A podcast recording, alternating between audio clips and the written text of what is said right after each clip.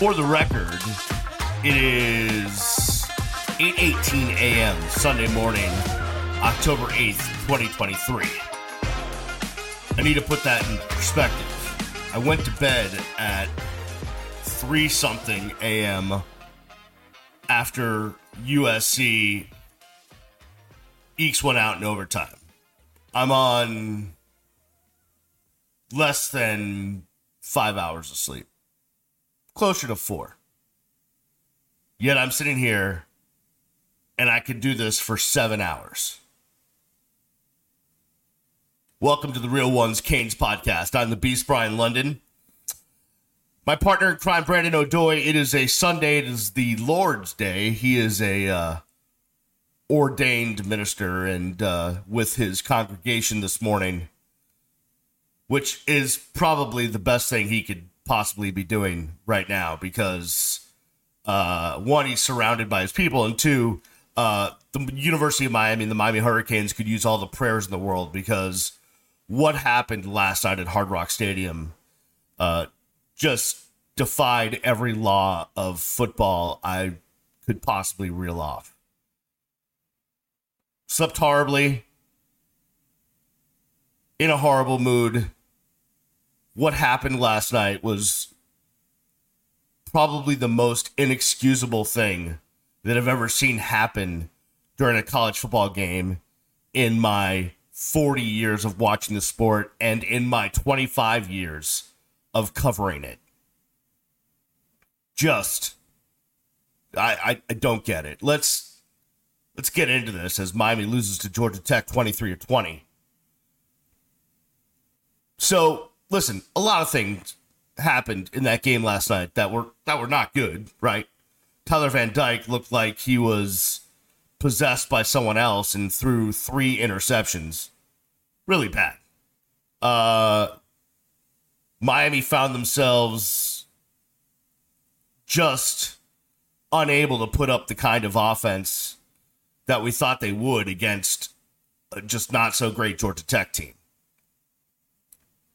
Now, the defense played the lights out, and they found themselves somehow with a lead and looking like they were going to win the game.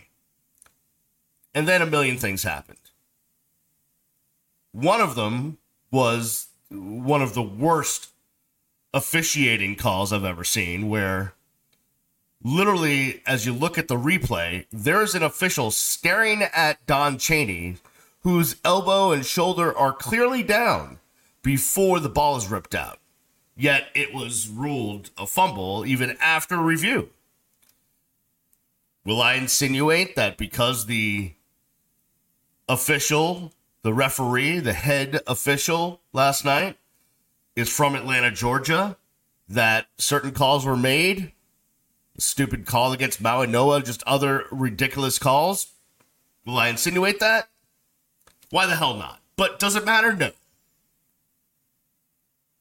Does it even matter that Don Chaney fumbled the football? No. Feel horrible for him. The only thing that matters, the one thing that lost the University of Miami that football game, despite everything else that happened in that game, was Mario Cristobal not telling the team to just kneel on the ball. It was 3rd and 10. They snapped the ball with 33 seconds left. 33 seconds left. They snapped the ball with 33 seconds left. Had they taken a knee, listen, let me do some math. 40 seconds on the play clock, and there was less than 40 seconds left in the game. By doing some easy math, the clock would have run out. Yep, that's what would have happened. The game would have been over. But for some inexcusable, dumb-as-bleep reason, this coaching staff couldn't put that together.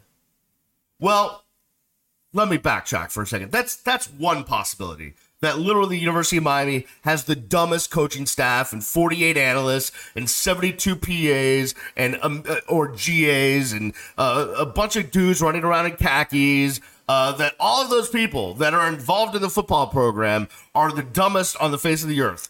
Or, and this can never be admitted, right? Mario was asked about it last night when he had no answers for why they didn't just kneel on the football. He talked about recalibrating and taking a timeout. I don't even know what any of that meant. I was in the first row watching the words come out of his mouth, not understanding what the hell he was talking about, because I don't know what recalibrating means in the course of a football game when all you had to do was take a knee. Recalibration my ass. Okay? But, that being said, either literally the dumbest coaching decision in the history of college football, and I'm saying that 100% serious, or Don Chaney had 99 yards. Don Chaney has worked his way back from multiple injuries. He's been out for 2 years. Kid has come back. It's a great story, and maybe they were trying to get him over the century mark. So Mario says, listen, I know we should kneel, but Shannon Dawson, can you just call a run play? And Mario said after the post-game press conference, at the press conference, he said,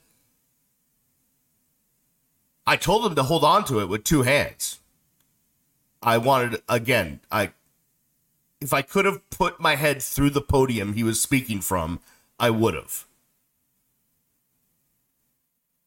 It's a nice story. Get Don Chaney over 100 yards. Because what happened is he ran for 4 yards on the play, right? So he got to 103, but then he fumbled. So the 4 yards counted, but Miami lost the game because of that decision not to kneel. And I would say this. Sure, you want to get the, right? Like, you want to get him the 100 yards. I get it. Edgerrin James, in a game against UCLA, had 298 rushing yards. I really wanted him to get to 300. But you know what was more important? Miami beating Cade McNown, and UCLA on that day. That was more important than Edge getting 300 rushing yards. As was Miami going to 5-0 and beating Georgia Tech, more important than Don Chaney having a 100-yard game. It just makes no sense. Now, listen, if you're up by 20 and a calamity happens and the other team scores and it doesn't have any impact on the victory, sure. Let him run the ball and get 103 yards. But not last night. We're one of the dumbest decisions ever in the history of sports. Cost you a football game. You literally had one. It was one of those moments where on the ESPN winning trend, Miami was at 99.9%. And that 0.1% just happened. It fell into your lap. Why? Because you did one of the dumbest things I've ever seen. It's inexcusable. And you saw Matt Lee, Miami's center, on the bench in tears, but you also see him mouth, what the bleep are we doing? Because he knows. Dude's a veteran. He knows. He knows they should have just taken a knee. It's called the victory formation for one reason. It secures a victory. It's so effing ridiculous. And am I excusing Tyler Van Dyke's play? No. Am I excusing every bad thing that happened in that game? No. But you know what? Good teams overcome bad playing. That's what Miami was about to do until their head coach stuck his foot right in the middle of it. Now listen.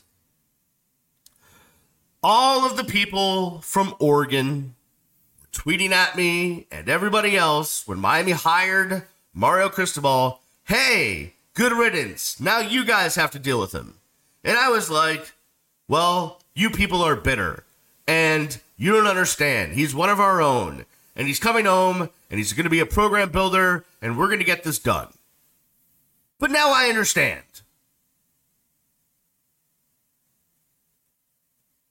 I mean,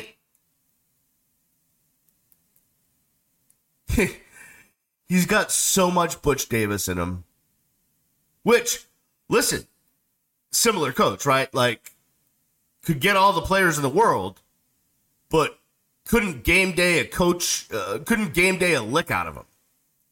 Butch Davis was a horrible game day coach. I remember sitting watching those Miami teams. Oh, yeah, coming out of a TV timeout, we're going to have 12 men on the field or have to take a timeout out of a timeout because we don't have the play right. Like, Butch Davis couldn't control anything on a game day.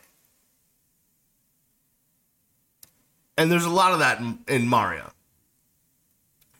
Now, for the rest of the game, right? That's why you have great coordinators and a great coaching staff, what have you. But when it comes to end of the game situations, clock management, do I call a timeout? All of those major things, that is solely the head coach's responsibility. If your offensive coordinator calls in a play that you disagree with or you know shouldn't be called, your job as head coach is to step in and to call a timeout and to right that wrong. That is your one job on game day. And he couldn't get it done. And he couldn't do it. And it's aggravating. And what's more aggravating is this.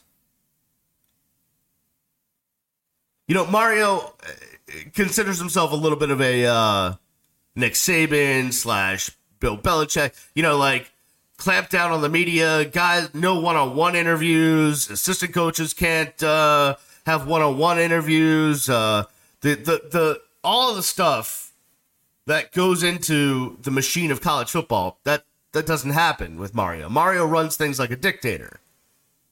It's our culture. It's everything is kept inside. We don't talk about injuries. We don't talk about this. I can't tell you what I told the team after the game in the locker room because we keep it inside. And I'm going to run this thing like these guys are Navy SEALs and everything is top secret. And this is like a CIA operation and we can't discuss anything and no one can talk to anybody and no one gives any good answers because that's the way it has to be. And that's wonderful. And did that help anything last night when you made one of the dumbest coaching decisions ever? I've never understood the whole, well, we can't do interviews. We can't do any of this stuff because that could impact winning or losing. Does it? I mean, if you want to have those rules, fine. Be Nick Saban and go win 1 billion college championships, or be Bill Belichick, go win 1 billion Super Bowls. If you want to be Mr. Top Secret CIA dictator. But clearly you're not. Clearly you're not. And I know the fans, you guys don't care about media access or any of that stuff and whatever. But for the record, back in a day long time ago, before some of you were maybe even born, who knows? The University of Miami ran their program like it was an a pro franchise. It was a NFL operation, right? Locker rooms were open. Practice was open. Everything was open. Guys had to answer all of the questions. Guys had to come in and talk to the media, do one-on-one interviews, all of that stuff. Because the coaches before, the staffs before, the athletic directors before all said this. We're preparing them not only for the next level, but for life, where in your job, the spotlight is on you. You have to answer for what you do. In the NFL, you have to do interviews. or else you're fined. There are rules about this stuff. And it was great. And we could tell great stories. We could see, we could go out to practice and I could watch the first 20 minutes, which was mostly stretching, which didn't give me much, but at least, you know, you got a little feel for how things were kind of going. And then they took you out while they did all the top secret stuff. And then they brought you back for like the last 10, 15 minutes. And you could actually watch like 11 on 11 for a few minutes and get a feel for how guys are doing in practice and tell those stories. Hey, this defensive back is really coming on to Corey Couch. You know, he's really coming on. It looks like he's a different guy than he was, you know, last year. You could tell some of those stories. And you weren't seeing anything top secret by that point in practice. They were just, you know, going through motions. But you had something. Did it impact the way they played? No, not that I remember. Matter of fact, they won 5 national championships doing it that way. You used to be able to go into the locker room after the game and go up to a kid at a locker and say, hey, you know, what happened on 3rd and 2 and all of that stuff. Did it impact the way they played? Did it have any? No, they won a lot of games, had a 58-game home winning streak at home. Didn't impact anything. It's amazing how that happened. I don't know how that happened. How is it possible that there was access to the program, and yet it didn't impact how they played on the field? And then things got tighter. You know, Randy Shannon started shutting things down, and then Al Golden started shutting more things down, and Mark and Randy and Manny. And here we are with, you know, Mario Cristobal, the football dictator. And I find it so stupid. So ridiculous. It's such, like, I know when you're inside the program and you're hyper-focused on winning and losing, like, these little things look like they matter, but they don't. And can I bring up another thing? Like, it was one thing over the last 20 years when you could say, well, they're just college kids and they're student athletes and, you know, it's not the same as the NFL and it's not the same as, you know, real life. It's college. Well, guess what? They're all being paid now. They're professionals. I know we don't want to admit that, you know, but when we get guys making 6 figures plus to play college football, I think they can handle a few questions from a reporter. Oh no, we got to just do it on Zoom and you get like 3 minutes and then that's what you got to do because that's how I run my program, because these aren't football players. They're like CIA case officers working on a mission in somewhere in South America. All right, maybe I've been watching too much Jack Ryan, but you understand what I'm saying. It's ridiculous. Maybe I'm becoming a little bit unhinged, but I've never seen anything like that. And here's my question to you. I don't have an answer to this. Feel free to chime in on the comments or tweet at me at Miami Radio Beast or X at me or whatever it's called now. But how are you supposed to go up to Chapel Hill next week and play a pretty good North Carolina team that shellacked Syracuse 40-7? They're undefeated. They have a true Heisman candidate, a true possible top draft pick on their roster at quarterback, at Drake May. Now, he's not having the season he's had in the past. I mean, he's got 8 touchdowns and 4 interceptions, but he's still really damn good. And they got a good defense and a bunch of great players. And stupid Mac Brown, who's been around the block 700 times. How are you going to go win that game on the road? If you're Mario Cristobal and you walk into that locker room this morning What are players thinking when you walk into that locker room? They know. They all know. You don't think the entire team by this point understands they could have just taken a knee and won the game? They all know. And you walk into that locker room and you're going to be Mr. Dictator. You think they're looking at you like, "Ah, coach, whatever you say, buddy. Whatever you say, we trust you, coach. Well, we're going to run through a wall for you, coach. Except you just single-handedly cost us a game." So think about the coaching job that Mario has this week. Because not only does he have to get his team prepared to play North Carolina, he's got to get them over that loss last night and also get them to trust him again. Would you?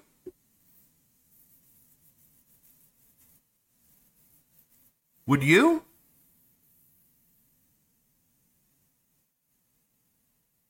I mean, I don't know.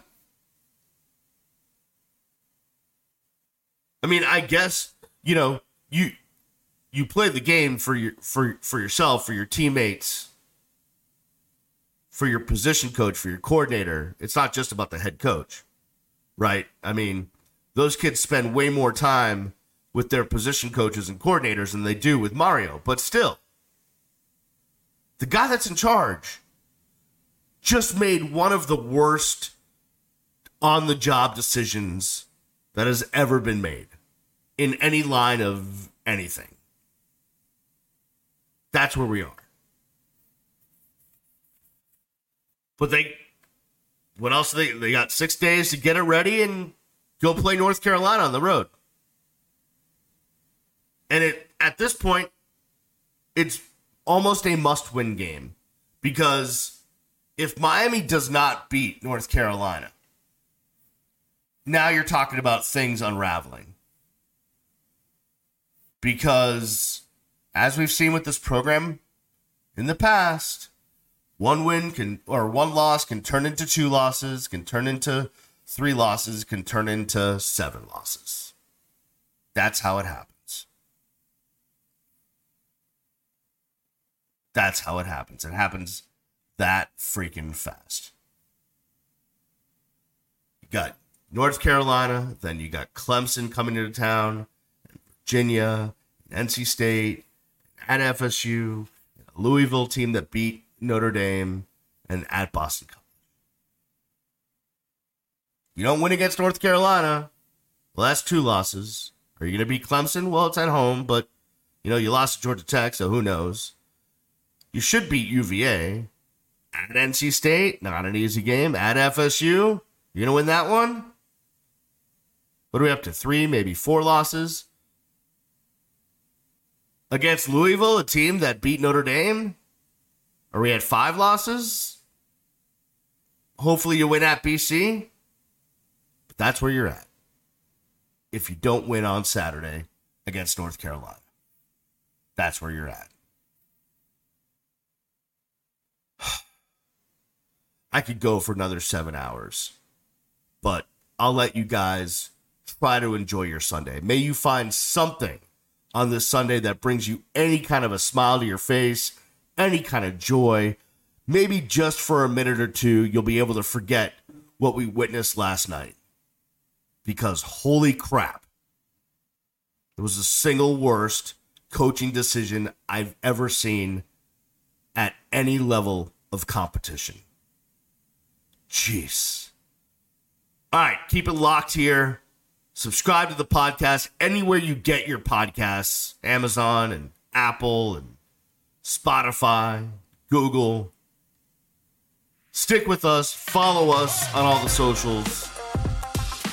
And we will see you or talk to you on Friday as we get ready for Miami, North Carolina.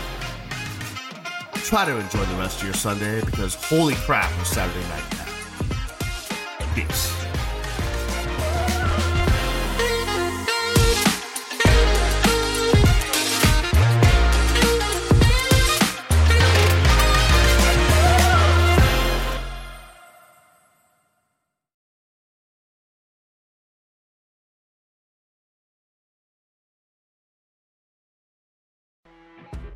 You know when you're listening to a true crime story that has an unbelievable plot twist that makes you stop in your tracks? That's what our podcast, People Are The Worst, brings you with each episode. I'm Rachel. And I'm Rebecca. We're identical twins who love true crime cases that make you say, "Didn't see that coming," and we hate the people responsible for them. Listen to People Are The Worst now on Apple, Spotify, or wherever you get your podcasts.